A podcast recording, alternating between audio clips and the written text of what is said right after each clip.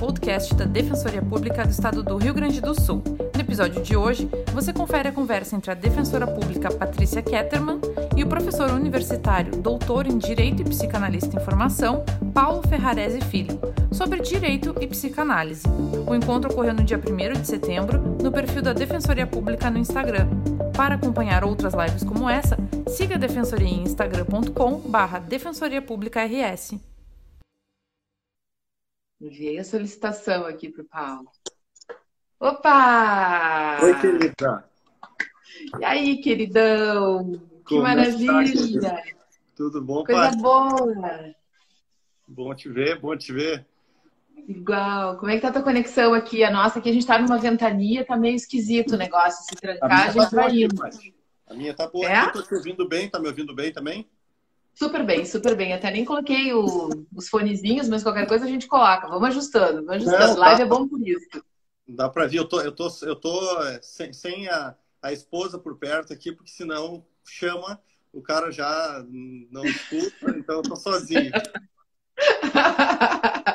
Mas a esposa por perto é sempre ótima. Eu acho que tu deve repensar essa posição. Inclusive, ela entrou agora. E ah, aí, viu, Ana? Querida, que bom. E aí, querido, que maravilha. Obrigada por aceitar o nosso convite aqui para a gente conversar um pouco sobre esses temas né, que nos apaixonam tanto, que são direito, psicanálise. Não temos como não falar do Vará, né, que é o grande mestre de todos nós. Sim. Acho que vai ser muito legal, né? O pessoal um pouco imagina que talvez seja alguma coisa muito hermética, assim. Na verdade, a nossa proposta é fazer alguma coisa ao contrário, né? Engraçada, desconstruída. Um aí, né, Paty? Nós, nós Muito mais crítica, né? Tempo, Muito mais né? crítica. nos conhecemos há pouco tempo e, e, e, sempre tem uma afinidade que é intelectual antes de, de, de, outras na rede, né? Isso que é interessante. É, sem dúvida. Sim, na verdade, hoje é o primeiro dia que a gente está se falando, né? Então, a, a, não ser virtualmente, assim, exatamente. Até porque, deixa eu dizer, é importante, assim, para eu te apresentar para o pessoal, eu fiquei pensando de que maneira que eu ia colocar isso. Eu disse, na verdade, acho que não tem nada que te presente mais do que eu ler um, rapidamente um trechinho desse teu livro que eu estou absolutamente apaixonada. Eu já coloquei na semana passada o manual politicamente incorreto do direito no Brasil. Isso aqui é sensacional. Ele é irônico, ele é engraçado, ele é super crítico e, e uma densidade intelectual interessantíssima. Assim, tu faz uma crítica que a gente precisa muito desenvolver no sistema de justiça, mas de uma maneira engraçada, super irônica. Então, assim, hiper recomendo. E eu acho que nada te apresenta mais do que esse texto aqui do início da introdução que diz assim. Vará, aqui também, eu acho sensacional. Hã? Vai me fazer passar aquelas vergonhas, assim. Tá tudo bem, vai lá, vai lá. É que a gente tá tomando café e não vinho, né? Senão. É. Vará, a quem também dedico a obra, falava que a, a sogra era a fonte do direito. Esse é o texto que abre o livro, que é sensacional eu estou dizendo. Detive-me, porém, no sogro para subverter o grande subversor que era Vará. A revanche do sogro nasceu como uma espinha amarela bem no meio da minha cara. Percebi que aquela figura monótona, broxa, submetida ao poder matriarcal da sogra, deveria ter o seu espaço na alegoria surrealista do direito. A sogra sugerida por Vará era uma sogra dona da lei, que isso é uma expressão muito psicanalítica, né? Depois a gente vai desenvolvendo um pouquinho as semelhanças, as diferenças, em que medida que a psicanálise pode ir junto com o direito, enfim, mas isso é nosso assunto. Uma espécie de condicionante do jurista, uma figura muito mais máscula do que feminina. A sogra como força, como mãe severa e cruel, como encarne do espírito da mulher carrasco do masoquismo que também ganhou ares incorretos numa série de textos que o leitor encontrará pelo caminho. Agora, substituída pela brochura do sogro. a fraqueza vista como potência de autorregeneração. E aqui uma frase que eu achei sensacional e que eu trouxe para dentro de casa, falei isso para os meus filhos, achei incrível.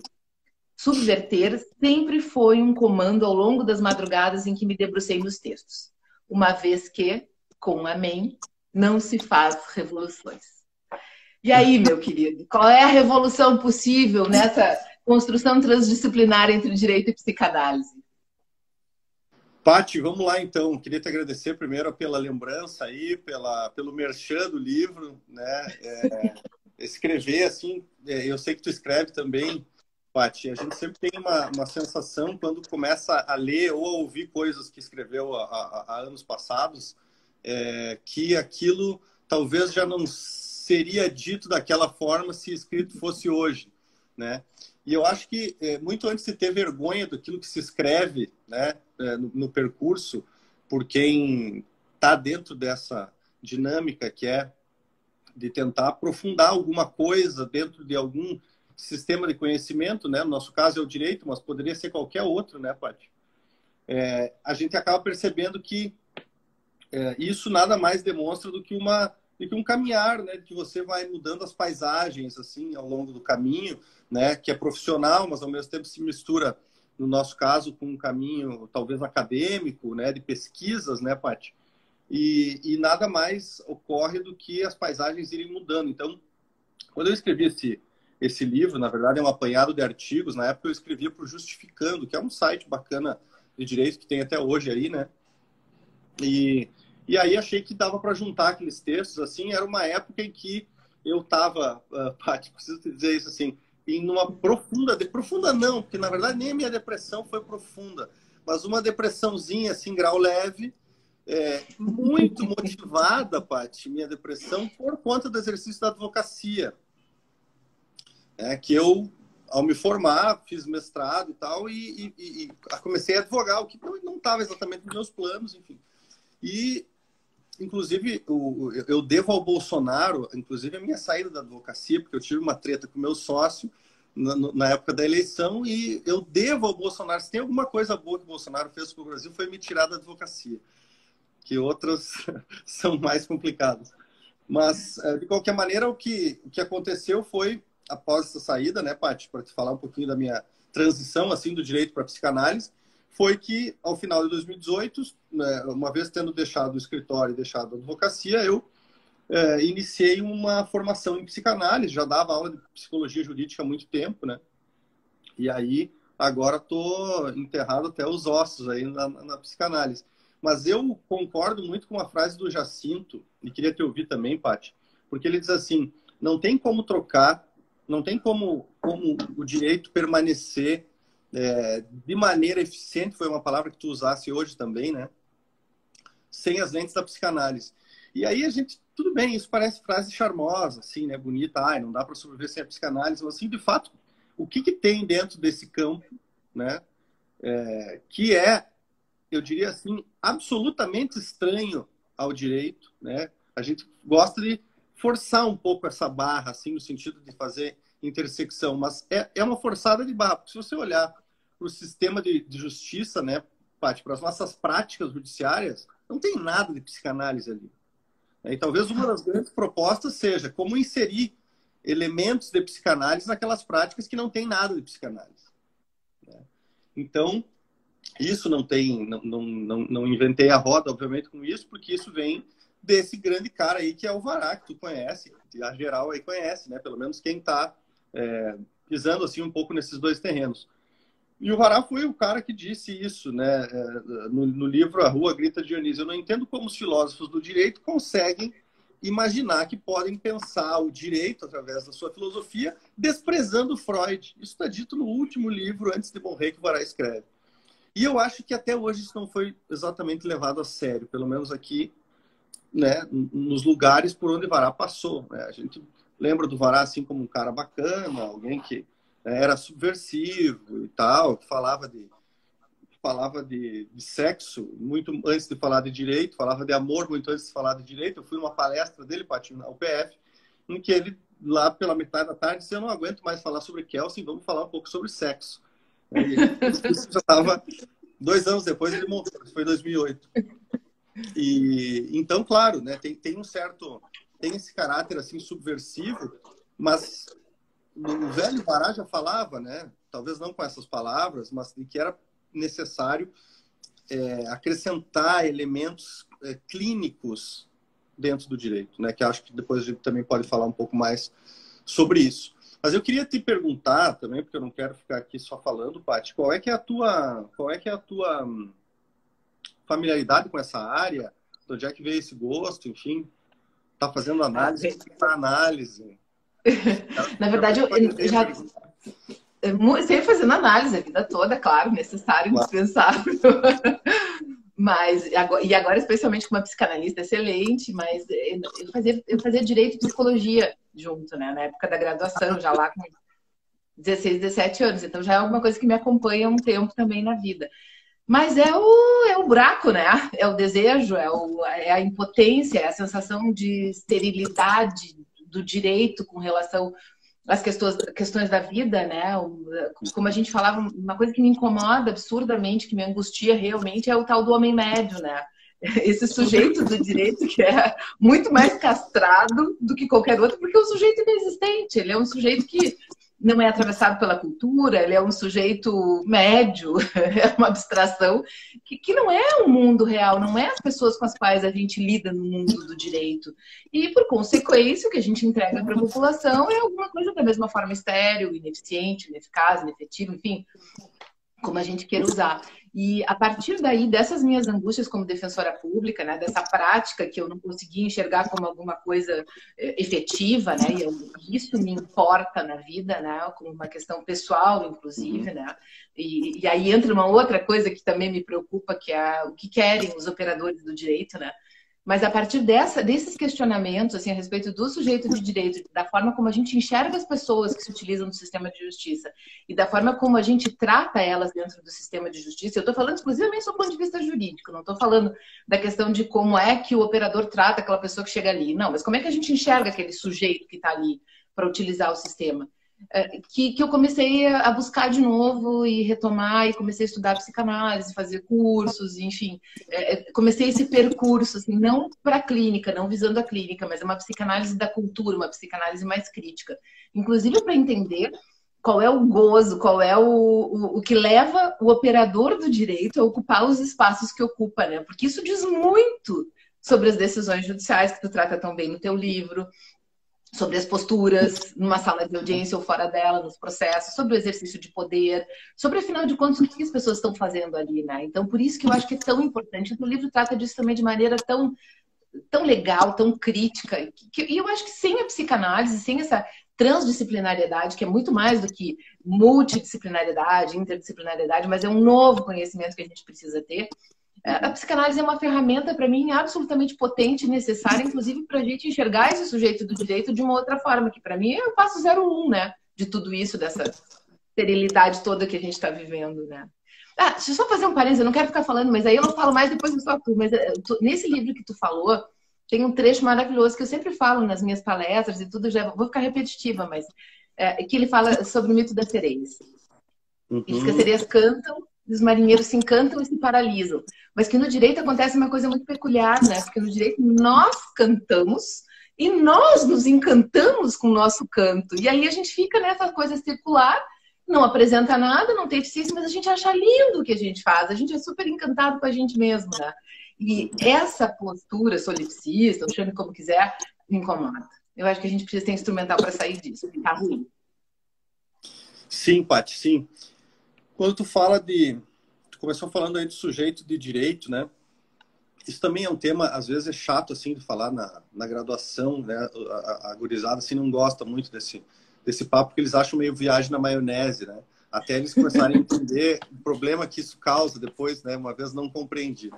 Mas o, o grande ponto, assim, né, Paty? Não, o sujeito de direito, ele é um conceito que está colocado na, na, assim, que embasa a prática judiciária e que ele é um conceito que exclui, ele é excludente por natureza, né? Porque quando você fala sujeito de direito, você está um pouco que fazendo aquele congelamento do canto da sereia, né? No sentido de dizer determinar a partir de um, de um, de um, de um texto de lei é, quem é o cara que se enquadra em qual sistema se enquadra. Né? A gente tinha antes da Lava Jato, eu acho que de fato nesse sentido a Lava Jato é um marco, um sistema civil que operava para quem tinha grana, né? sendo que os personagens, sabidamente, são é, os, os, possuidores, os proprietários, os herdeiros, ou seja, sempre tem uma relação de patrimônio envolvido, e no outro lado você tinha as pessoas que, né, para, para, para quem servia o direito penal.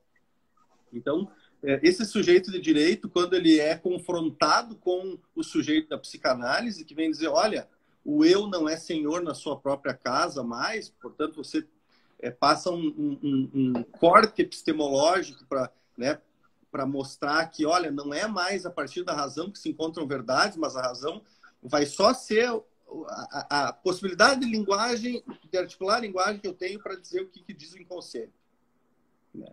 Então, esse sujeito, né, Paty, que acaba sendo dividido, ele dá uma ele dá uma chave de perna assim nesse sujeito do direito, porque ele diz, olha, né, o, fato de você ter que estabelecer uma figura assim faz, por outro lado, assim como um efeito que eu chamo de refratário a isso, uh, uma espécie de velamento do sujeito que está envolvido ali, que é o protagonista de um processo, por exemplo, que é, o, que é a parte.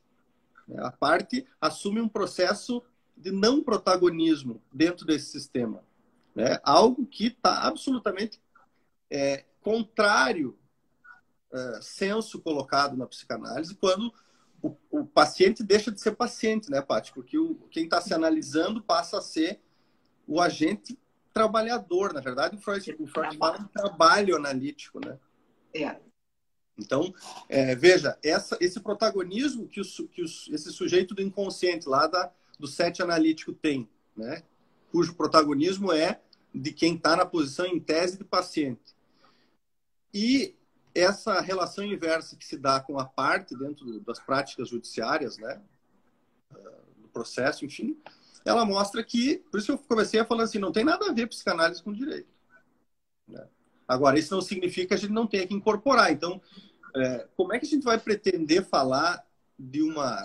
Eu, eu venho falando há, algum tempo, né, Paty, nisso, assim, de incorporar elementos da clínica nas práticas judiciárias. Isso já tem sido feito de alguma maneira aqui e ali. Uh, como é que isso pode ser feito sem se alterar profundamente a prática?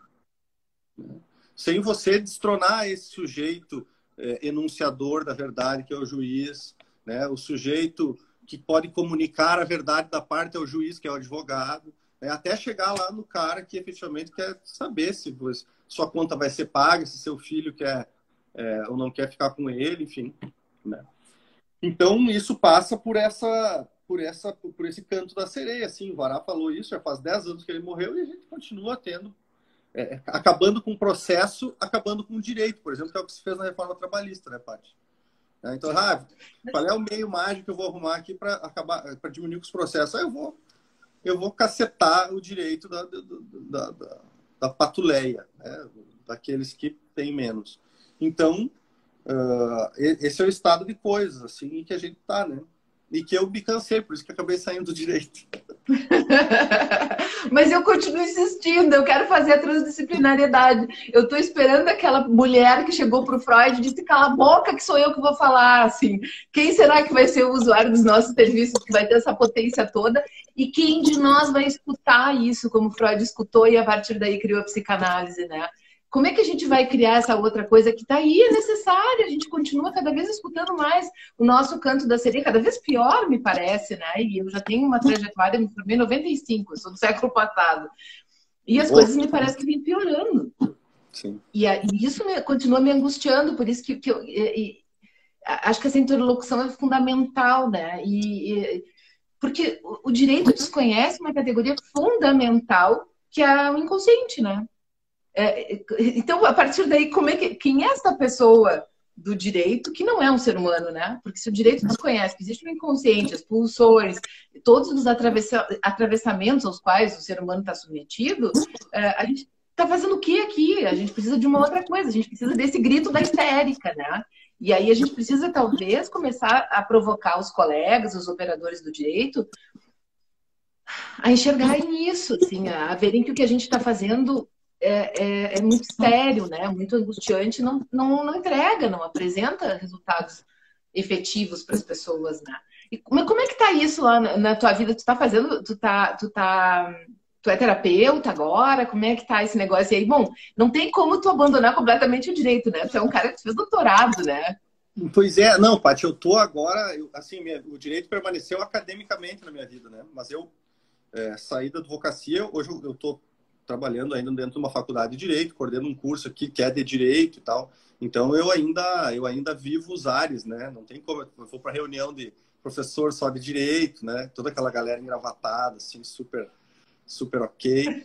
Então, é, eu tô, eu tô ainda nesse meio, assim, né? Tô, eu, eu, eu, tenho um pé lá, mas hoje eu estou fazendo uma pesquisa de pós-doc lá na USP, que já é na psicologia social, né? E, e, também um pouco por isso que tu acabou de falar aí, Paty, porque é, eu faz muitos anos que dou aula de psicologia jurídica, né?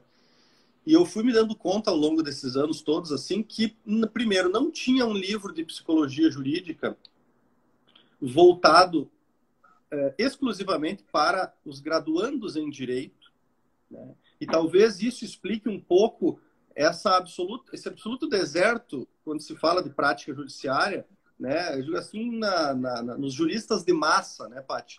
É porque é uma disciplina, a psicologia é uma, disciplina menor dentro da grade curricular, isso é sabido por todos, né? É, em termos de tempo à disposição e tudo mais, né? Você pega as dogmáticas, elas preponderam em todas as grades curriculares. Então, isso também explica um pouco essa carência que tu falavas antes. Mas nas minhas aulas, né, Paty, o que, que eu uh, acabei observando, assim, que esses fenômenos é, que estavam ditos nos livros de psicologia jurídica eram muito mais voltados para psicólogos que queriam atuar dentro do direito do que exatamente para juristas. Né? Então, essa, essa é uma interrogação assim de 10 anos. O que, que, um, o que, que um jurista que está em formação precisa saber sobre psicologia e para quê? Né? Exatamente para quê? Qual é, a, qual é a finalidade prática disso? Ou é simplesmente para ele ter um verniz cultural, ou para ele, sei lá, conhecer que Freud existiu e que. Né? E isso acabou, é, essa, essa, essa, essa problemática, Paty, acabou me, levando, me conduzindo a psicologia social, né, e aí fecha com o que tinhas dito antes, porque não tem hoje como você dissociar, por exemplo, a, psicologia, hoje sempre, né, mas você desprezar os fenômenos de massa, os fenômenos sociais que se implicam dentro dos fenômenos psíquicos. Né? E aí uma das minhas pesquisas aí, é, que tenta mostrar um pouco é, de que maneira o direito pode atuar né, quando ele se vê diante de uma situação em que pode estar ali uh, aquilo que a gente vem chamando, né? Tem um pessoal da USP lá que também vem estudando um pouco isso, que se chama de patologias do social. Né? Como é que as patologias do social invadem, né? Bom, uma série de fenômenos do mundo, da vida, né? Pensar em machismo, violência à mulher, por exemplo, todas as questões de racismo, todas as questões de autoritarismo que a gente voltou a viver de maneira mais intensa aí com, com o Bolsonaro. Né? Então, de que maneira o, o direito também consegue corrigir isso? Né? Eu me lembro que a gente estudou no nosso grupo de pesquisa aqui uma decisão, Paty, que era é, de um processo das decisões das, das, desculpa, das entidades afro que entraram contra a Record do Edir Macedo por conta de programas que ele passou, se não me engano, nos anos 90, falando mal das religiões é, afrodescendentes, dizendo que, é, na verdade, os orixás eles escondiam o capeta que ia cooptar cristãos ingênuos e coisas do gênero. Essas entidades afro entraram com uma ação e o acordo que foi feito, assim, para encurtar o relato, foi no sentido de condenar a Record a passar programas de reeducação em relação às religiões afro e tal.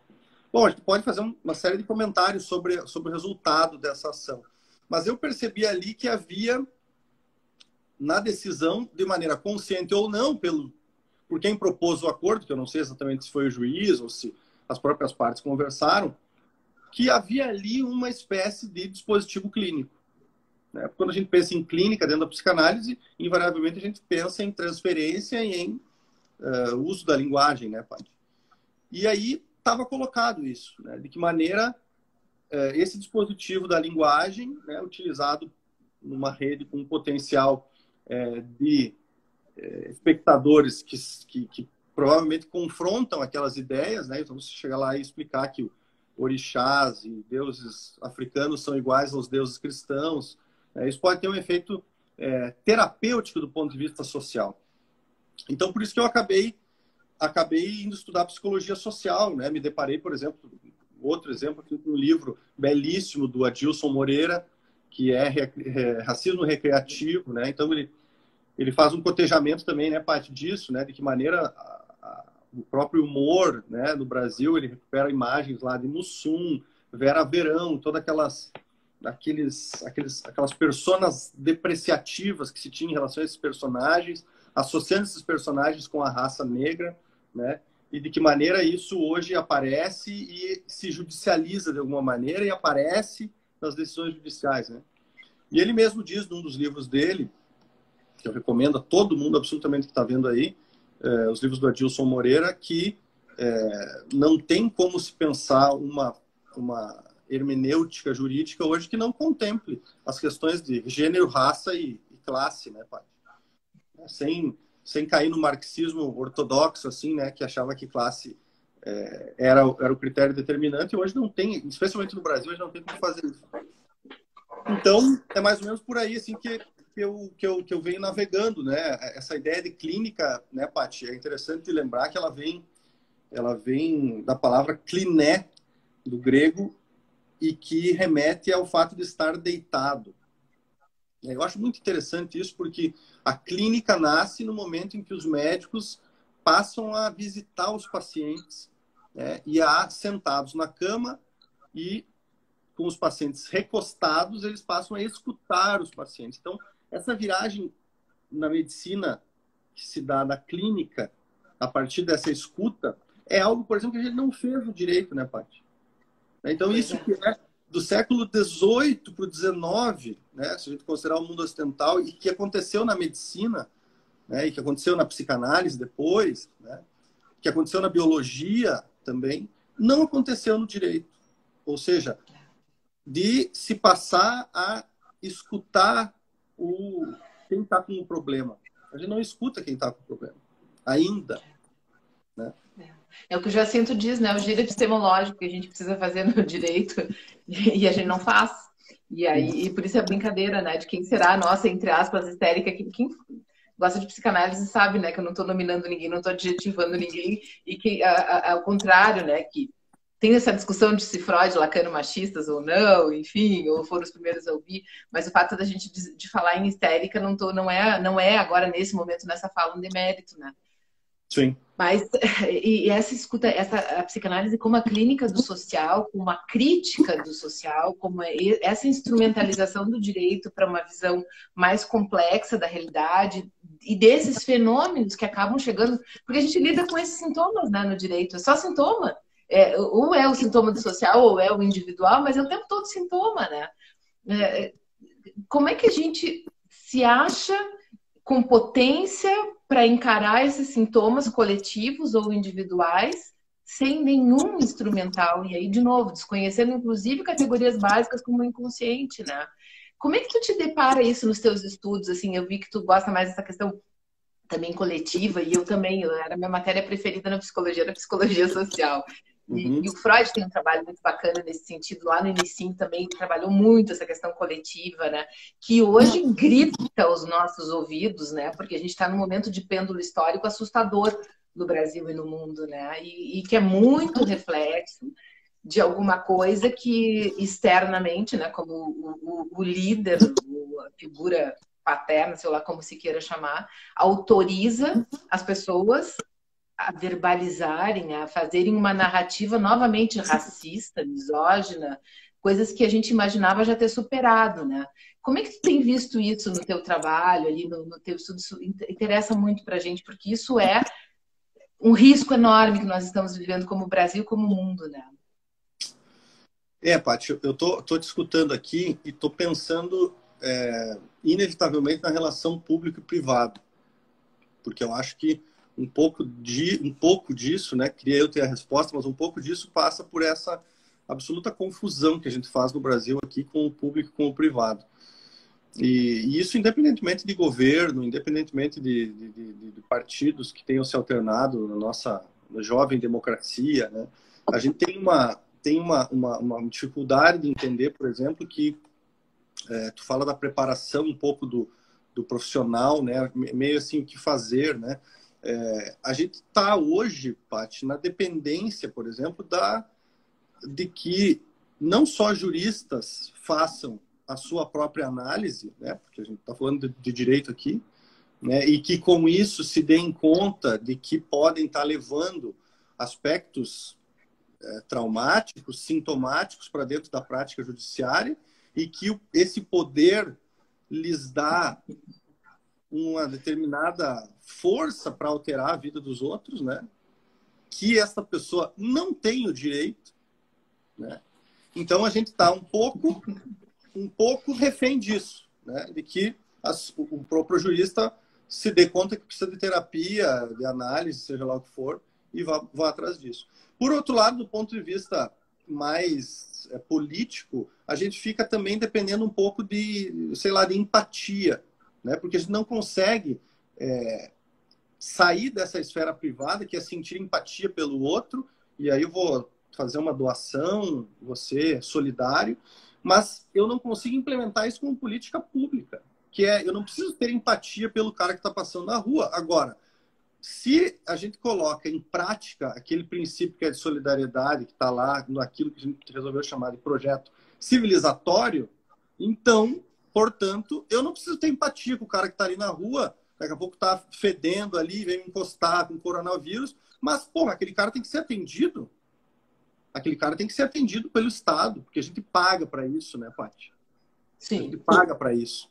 Então, quando se fala de eficiência, é eu não posso ficar adstrito às simpatias ou às empatias do ponto de vista político público, assim como eu não posso ficar esperando que privadamente o jurista vá resolver as suas questões pulsionais, os seus traumas, né? Porque a gente tem é, uma série de desdobramentos, né? E aí, bom, né, tem tem estudos sobre isso, né? Sobre é, o, o, o Zimmermann fala que é um, é um cara da psicanálise que estudou direito, ele fala muito como personalidades uh, narcisistas e autoritárias aparecem por cima da figura dos juízes, né?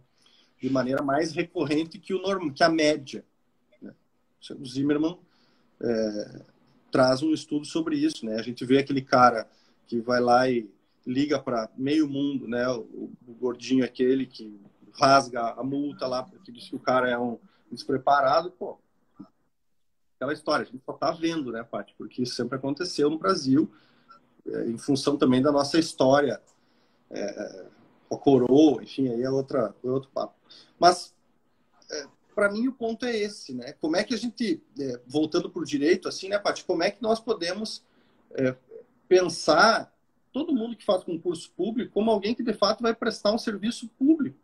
E, portanto, querer que essa pessoa tenha uma qualificação é, muito bem conduzida, né? uma preparação muito bem é, aprofundada, né?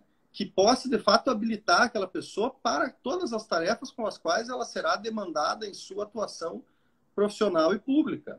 Né? Então, do lado eu tenho policial mal preparado, né? porque a gente olha a cada vez mais o lance da, da violência policial, que é um problema sabido, mas também né? E é uma autocrítica que a gente tem que se fazer, porque também se esquece de falar como esse cara é mal preparado, como esse cara ganha horrivelmente mal, né? Como esse cara não recebe apoio psicológico nenhum para subir morro armado, né? Para tomar tiro na orelha, pega de raspão.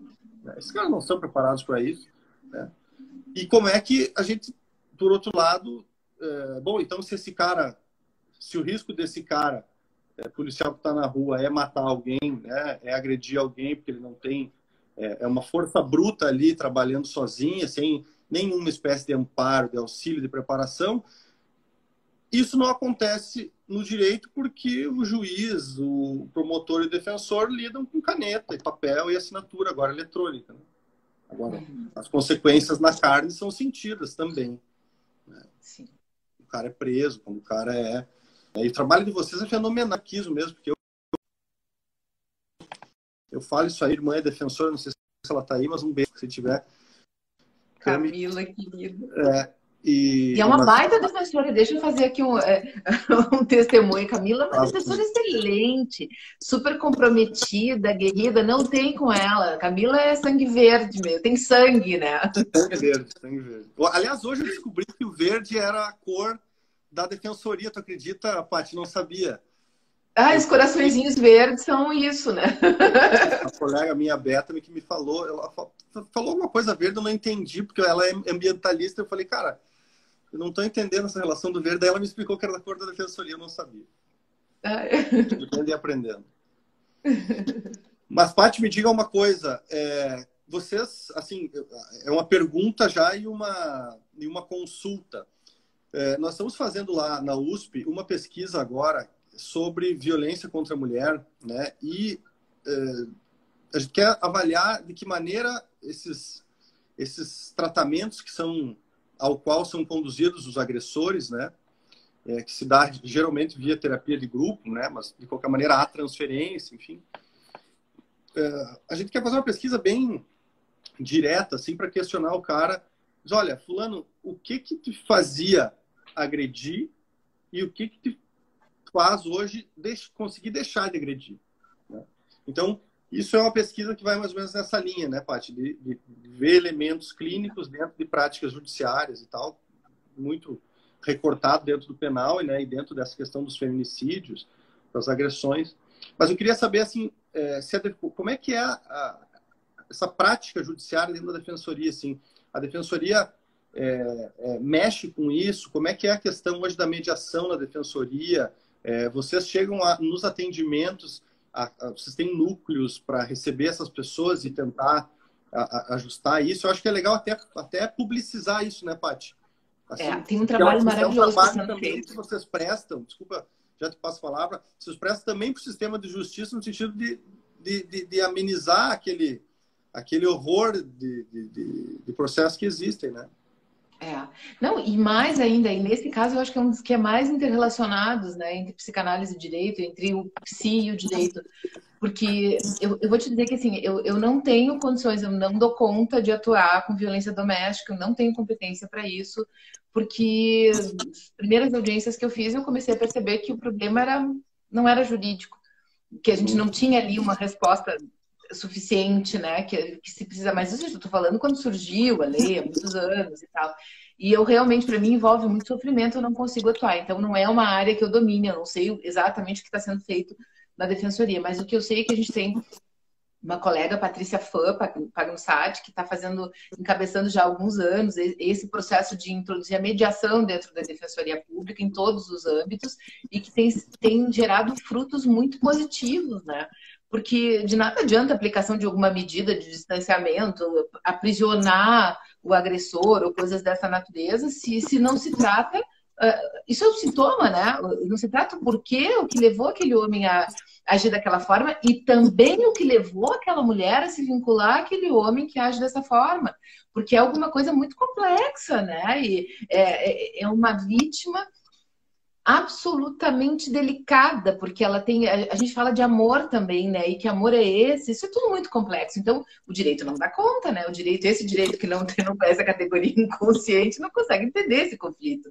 E acha que simplesmente prendendo o cara, que, que, que esse limite externo, né? Que de alguma maneira essa pessoa vem procurando, e aí ele vem como todo poderoso Estado para limitar externamente aquele que não internalizou a lei e a ordem dentro de um discurso psicanalítico, isso na verdade acaba não resolvendo se não vier acompanhado desse tipo de tratamento, né? Então, sim, se está fazendo, outras defensorias também do país eu vejo, acompanho, mais por redes sociais, muito mais por curiosidade do que propriamente por atuação, né? Minha atuação é, é em outra área, mas sim, e eu acho que me parece que tem sido é, a grande solução, né? E aí, de novo, aí é o direito que não consegue responder. A gente precisa da mediação, a gente precisa da terapia coletiva, a gente precisa acionar outros mecanismos humanos nessas pessoas para que a gente consiga solucionar este problema que chega no jurídico como sintoma, né?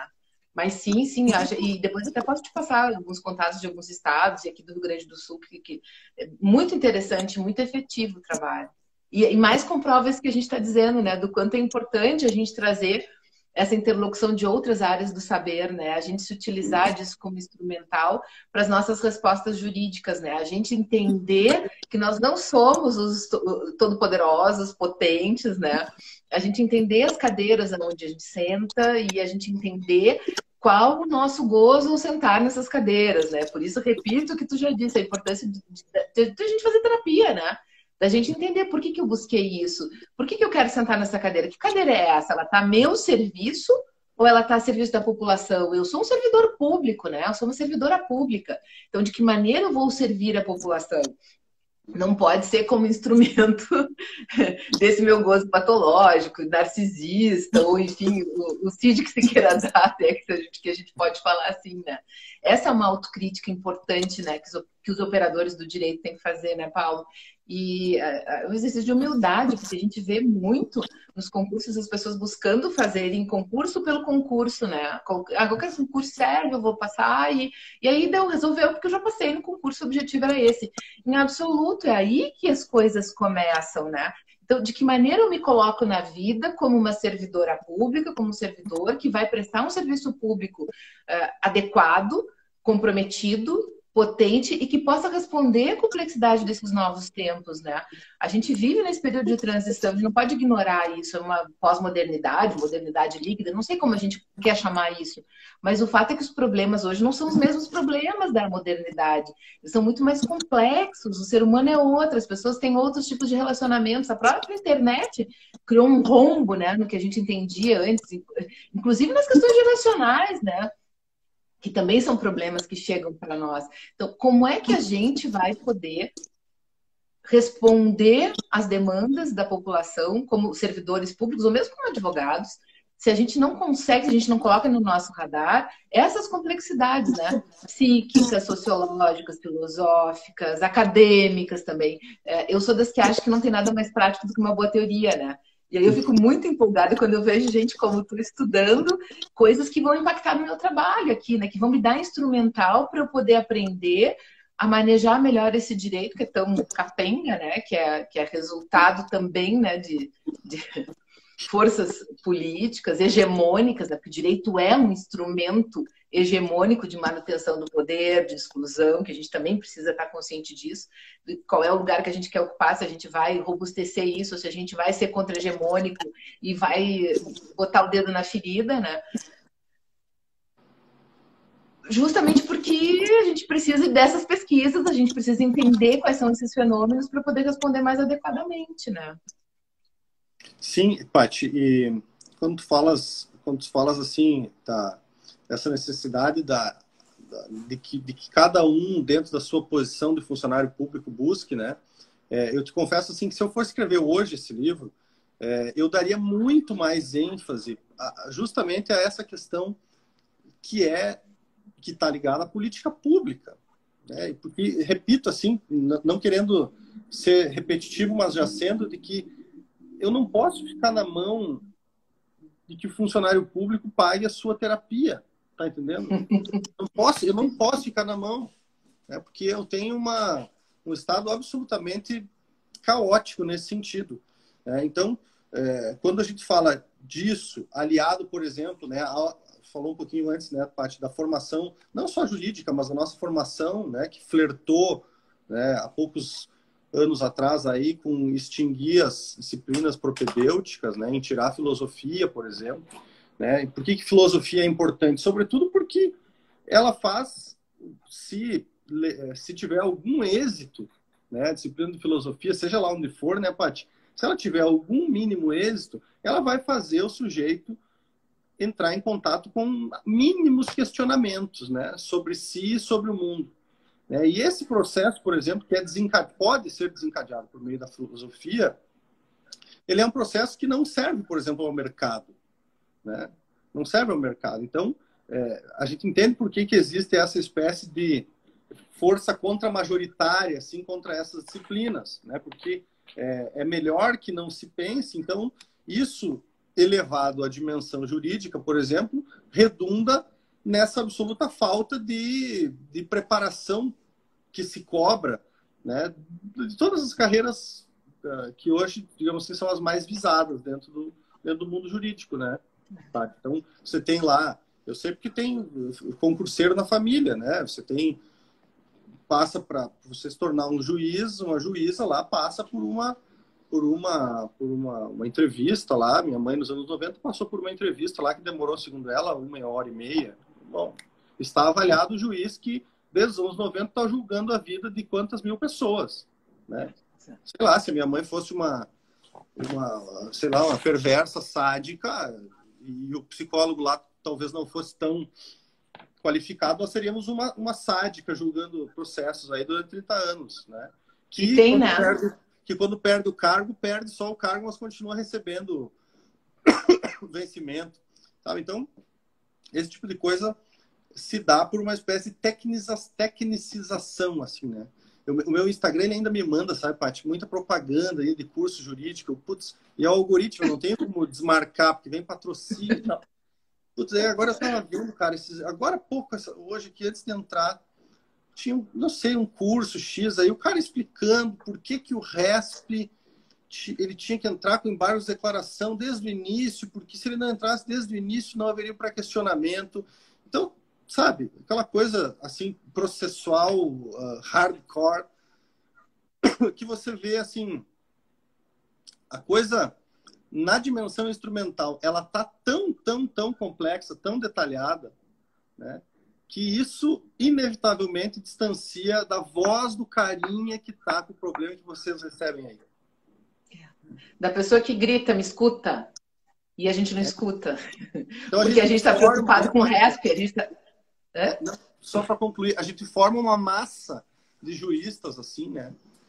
É, e aí uma, uma das minhas críticas ao governo do PT foi né, que esse acesso a, a, ao ensino universitário se deu tão só do ponto de vista quantitativo e não qualitativo. Né? É lindo que todo mundo possa ter acesso a, ao ensino universitário, mas né, do, do, modo destrambelhado como foi feito, a gente tem, por exemplo, aí mais de mil faculdades de direito e a sua grande maioria de péssima qualidade.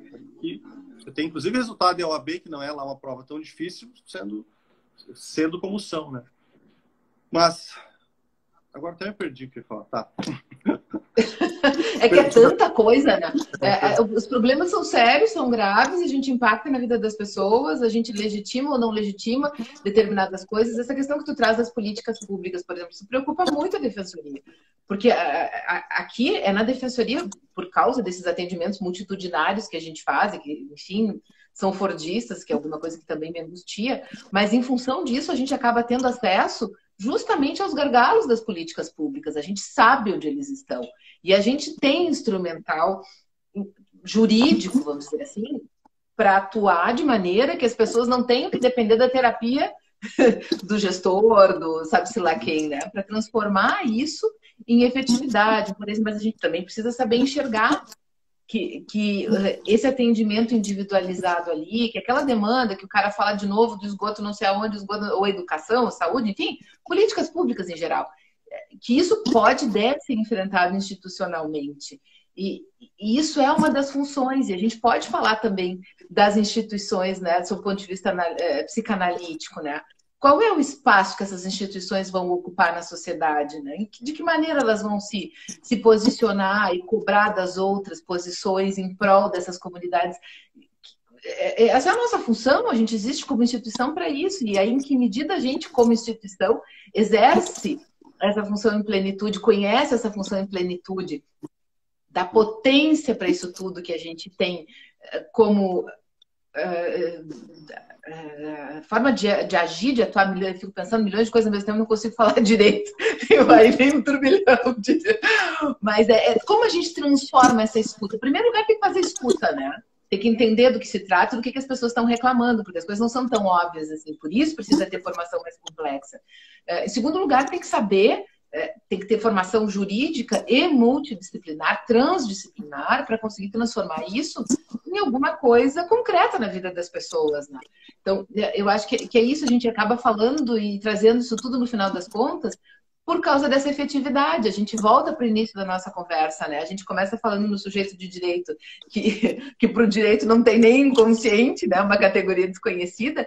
E a gente chega aqui já no finalzinho, assim, a gente tem mais uns 10 minutos e tal, que ainda dá para conversar um monte, mas é engraçado que a gente faz uma amarração disso porque a gente está aqui no final da conversa falando no coletivo também, que também é alguma coisa com a qual a psicanálise se ocupa, e que, em tese, o direito teria muito mais potência para enfrentar do que a própria psicanálise, porque a gente tem um instrumental de guerra, de luta, no sentido positivo, né? no sentido de libido, de potência, de colocar isso é, em jogo, né? em discussão, em, em disputa, né? A gente tem esse instrumental no direito. Então, é, a gente não pode. É como tu disse aquela hora, isso não é direito do cara, isso não é direito meu.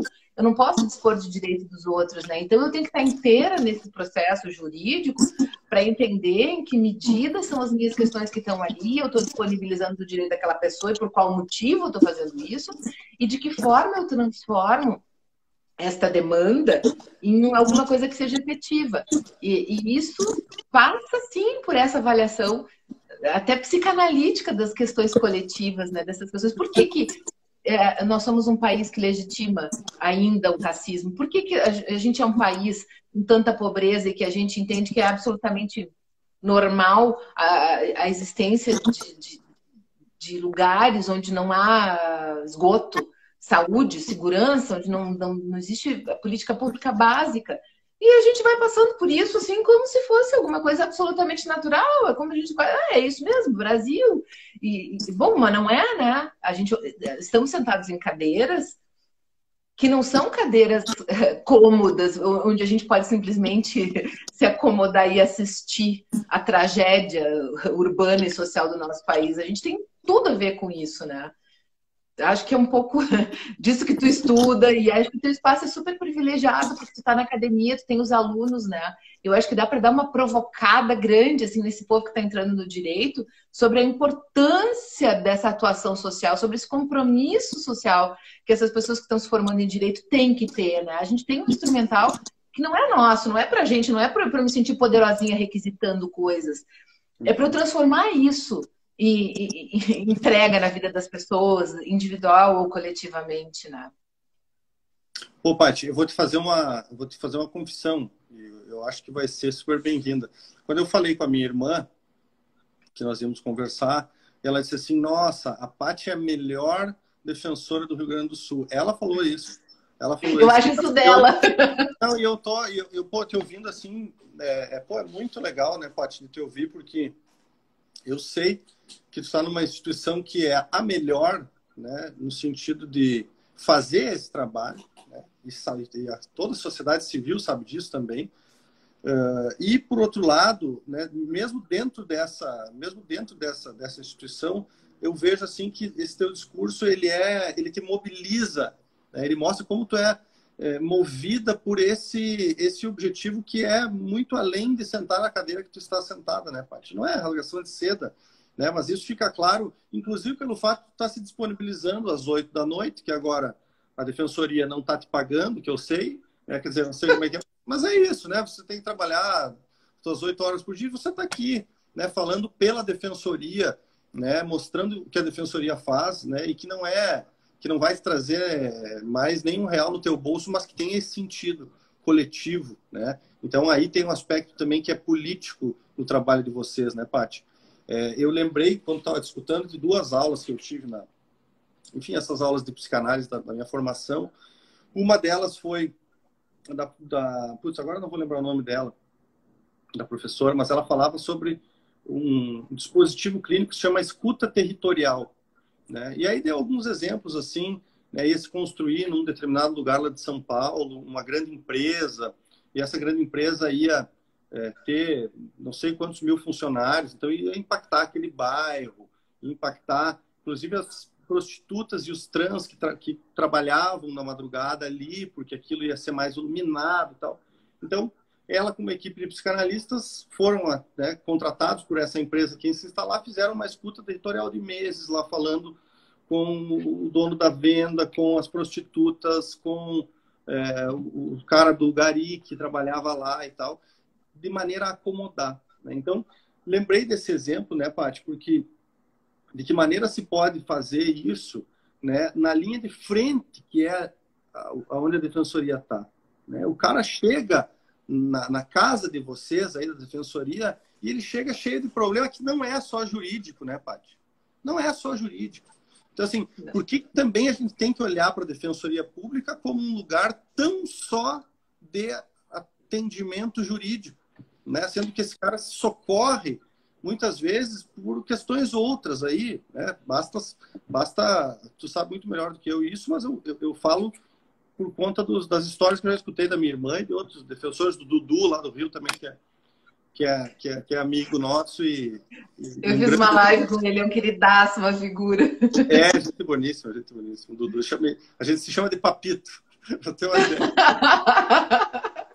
então, então é isso, né, Paty? É isso, eu acho que essa, esse sangue dos olhos, assim, que eu percebo em ti, percebo no, no, no Newton, né, que é um cara, porra, ele é super indignado com a coisa, né? Tipo, sabe, eu sempre penso assim, pô, o Estado precisava pagar o dobro para um cara que é indignado, sabe? Um cara que é indignado, ele vai lá e, e toma a coisa como se fosse sua. Né? Como eu vejo, assim, esse, esse trabalho da defensoria, né? Vocês, claro, não, sempre, tem, sempre tem aquele que passou no concurso que não queria, mas, mas como espírito, se dá para generalizar, né, Paty? A defensoria tem essa, tem essa coisa, assim, né? Tem essa coisa. E isso que eu acho muito legal, muito legal.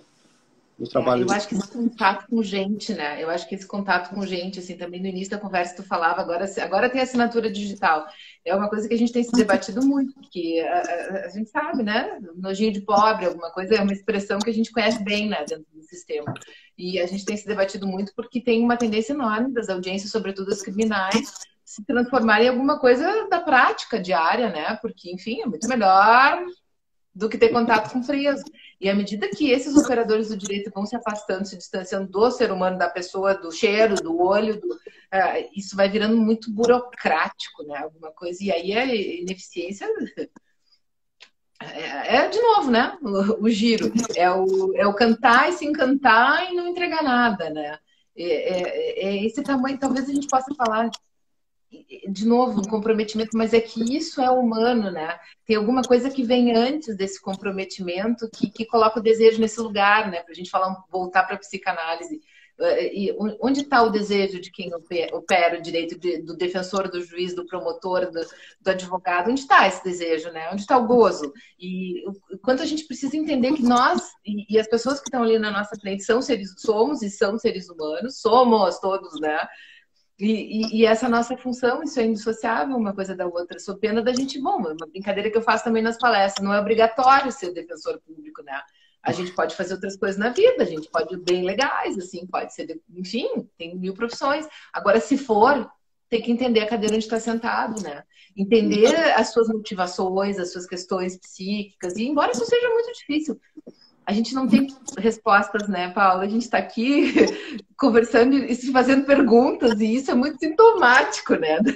Opa. Dessa nossa desse nosso buraco, dessa nossa busca, né? E que bom que a gente tem o buraco, e que bom que a gente está em busca, mas é, e, e, bom, e tomara que a gente nunca ache a resposta definitiva e a gente nunca ache o que é das coisas, porque se um dia a gente achar a gente morreu, né? A gente terminou, não tem mais sentido, não existe mais busca, não existe mais desejo, não existe mais libido e aí não tem mais vida, né?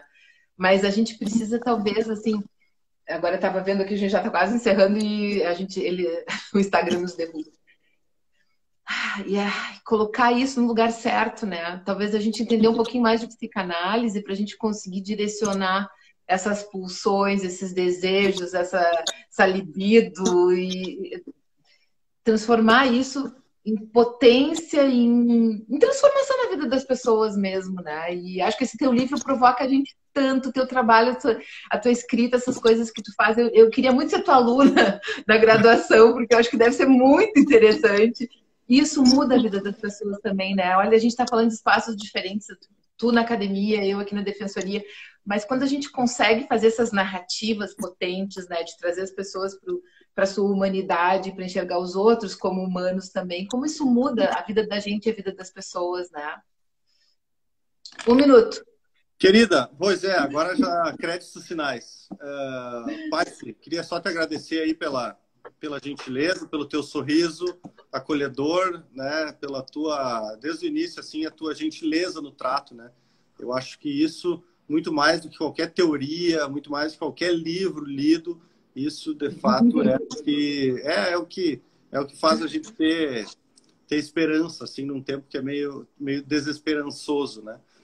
Muito obrigado, parabéns pelo trabalho de vocês aí, tá? Vocês têm em mim sempre um apoiador e um entusiasta aqui e estamos aí, vamos marcar outras próximas. Tem que bora, bora, agora obrigado. um caos filosófico, a gente está fazendo uns cursos lá, uma hora, uma hora a gente uh, organiza alguma coisa por lá. Opa, que legal, que ótimo. Obrigada, querido. Muito obrigada. Super provocadora. A gente precisava te ouvir. Nossa, super grata, obrigada mesmo, em todos os sentidos. E agora eu vou acho que dá tempo de ler uma frasezinha rápida do Lacan, que é tudo a ver com o que a gente estava dizendo. Vai, vai, vamos encerrar bem. Seminário 10, da angústia. O que é isso? Ninguém sabe. Mas que é outra coisa, disso ninguém duvida. Ninguém duvida. bora buscar, Sim. bora buraco, bora angústia, bora desejo para transformar o mundo. Papito. Beijo pra mãe. Tá aí ele? Mãe, tá aí, o Papito mandou um beijo pra nós. Caraca, queridaço, eu não vi. Então aí, galera, agora que eu tô aqui os, os comentários. Paty, querida, um beijão grande aí, boa noite, bom descanso. Boa noite, obrigada. Tchau, tchau.